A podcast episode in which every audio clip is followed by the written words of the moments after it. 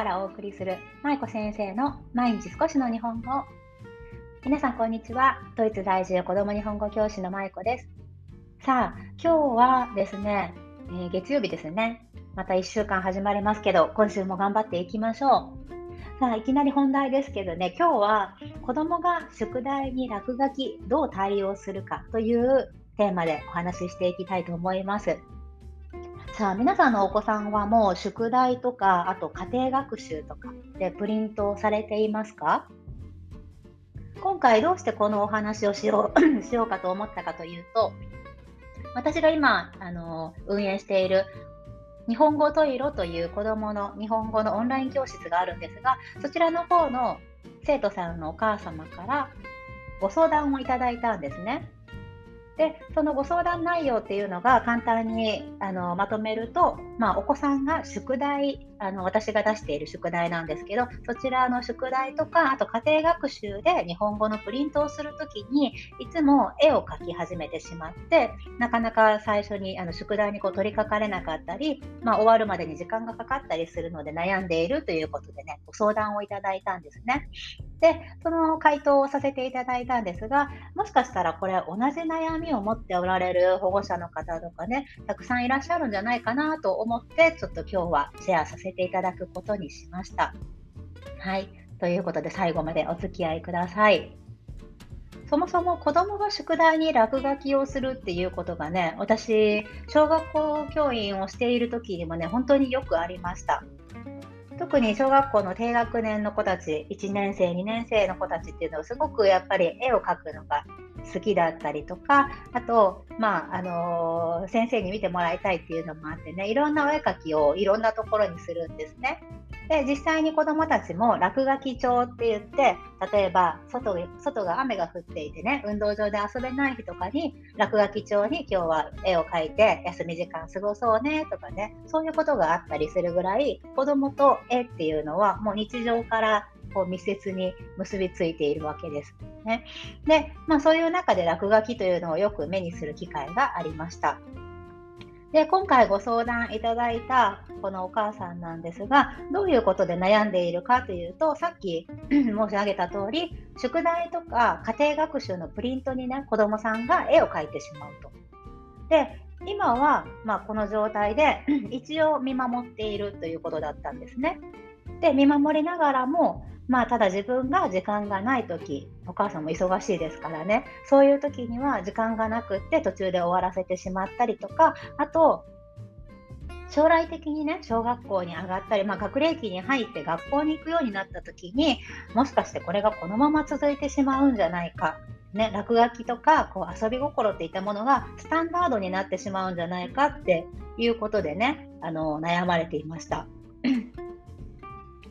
でまあ、あの本人がこう宿題ってあの学校の宿題とかが始まる前にねどうにかした方がいいのかなということで悩んでおられるということだったんですけど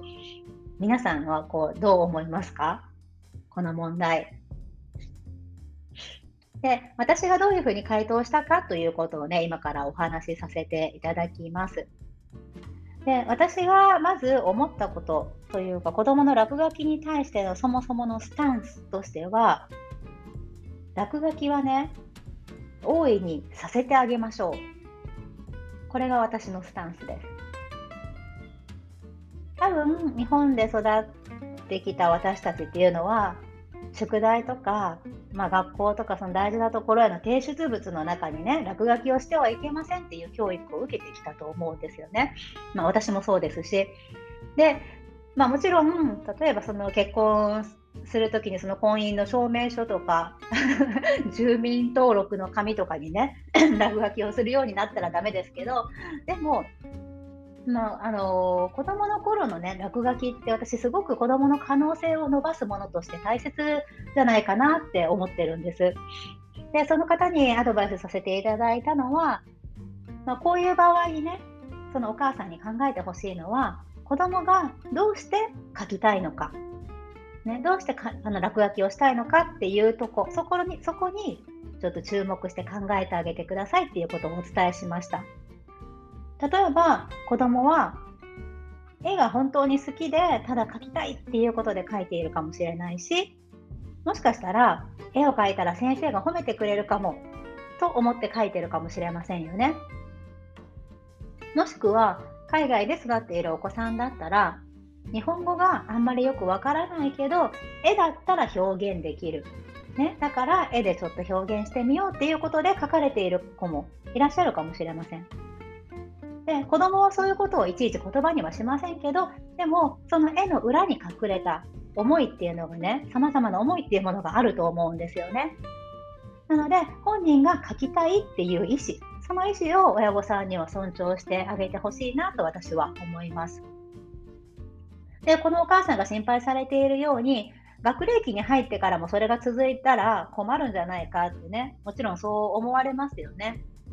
今は私がこういうふうに認めてあげたりとか、まあ、親御さんも認めてあげたりとかいうことでね、許されてはきているけど、学齢期に入った時に、ね、あの小学校のテストにね、落書きするようになったら困りますよね。それもすごくよくわかります。ただ子供っていうのは学校に入って周りにたくさんお友達が、まあ、もちろん増えますよね。そして学校の中では宿題がある、宿題を出さないといけない、他の友達はこんな風にしているとかいうことをいろんな周りの友達とか先生とか普段の生活の中で出会う人たちっていうのの、まあ、やり取りとかそういう態度を見ながら学んでいくんですね。こういうふうに社会性を身につけていきます。なので、その中で、あ、宿題っていうのは落書きをしないものなんだっていうのはね、ゆくゆく分かってきます。なので、そこであまり今、あのー、この方は、え、ー、とですね、5歳かな？お子さん5歳なんですけど、まあ、その、この幼幼少期の頃からあまり落書きはしないでっていうふうに言う必要はないんじゃないかなと思うんですね。はい。で、絵を描くことっていうのは、まあ、この方にもお伝えしたんですけど、子供の子供の落書き、子供が絵を描くことっていうのは、実は遊んでいるように見えるんですけど、この子供の手の動き、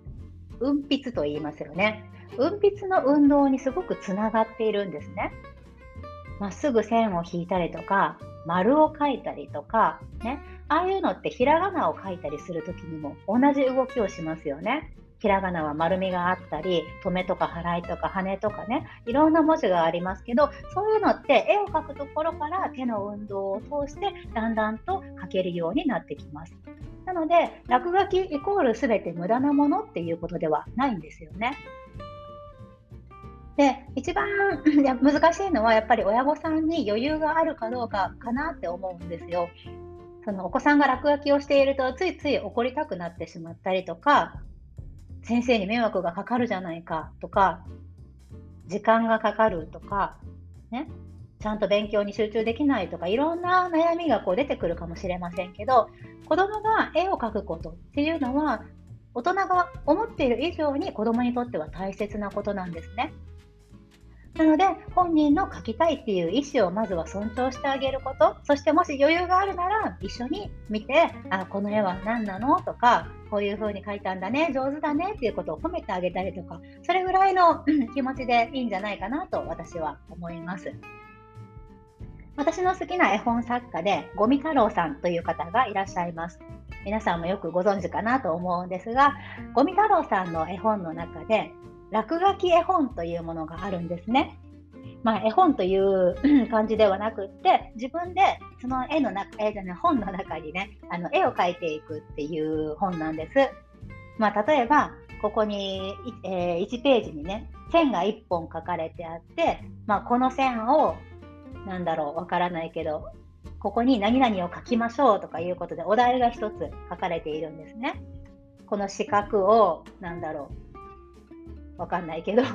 枕にしましょうとかわかんない。例えばね。まあそういう感じでこうお題が書かれ書かれてあって、そのお題に沿って子供は想像力を使って絵を描いていくという本があって、私この本がすごく好きなんですね。で、まあそういうふうに落書きをすることで子供の想像力を育てるっていう絵本があるんですが、まあ、このような感じで子どもの想像力とかあとまあ子どもが伝えたいこと親御さんとか先生とか外に出したいっていう気持ち、外に自分の思いを伝えたいっていう気持ちを大事にして関わっていってあげるのがいいんじゃないかなと思います。はい。ということで、今日はえー、日本語トイレのオンラインコースのお母様からいただいたご質問への回答を皆さんにもシェアさせていただきました。こんな風にね、あのトイロのオンラインクラスの親御さんからいろいろな相談をいただくんですが、私もこういうことに一つずつこう回答していくたびに、ああ、そうか、こんなことがあるんだなとか、ああ、こういう時はこうしたらいいんじゃないかなってこうアドバイスさせていただく中で学ぶことがね、とっても多いです。ね、小さいことなんですけど、やっぱりその親御さんにとってはすごく大きな悩みだったりとかね、することもあるので、まあ、私もそういうことに寄り添い寄り添いながら自分も勉強させていただこうと思って日々取り組んでいます。はい、そんなわけで、えーと、今日は子供が宿題に落書きどう対応するかというテーマでお話しさせていただきました。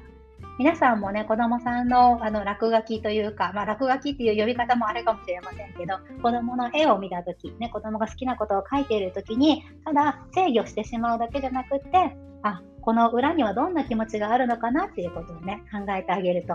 ね、あのもしかしたらもう少しこう子供に寄り添ってね、いろいろなものが見えてくるんじゃないかなと思います。ね、子供の絵って可愛いですよね。本当に自由奔放で、ああいう自由自由に書く感じとか気持ちとかってもう大人になると忘れちゃうのでね、すごく羨ましいなと思って私は子供の絵を見つめています。はい。ということで今日は子供が宿題に落書きどう対応するかというお話でした。今日も最後までお聴きいただきありがとうございました。舞子先生の毎日少しの日本語を引き続き一緒に頑張っていきましょう。ほなまたね。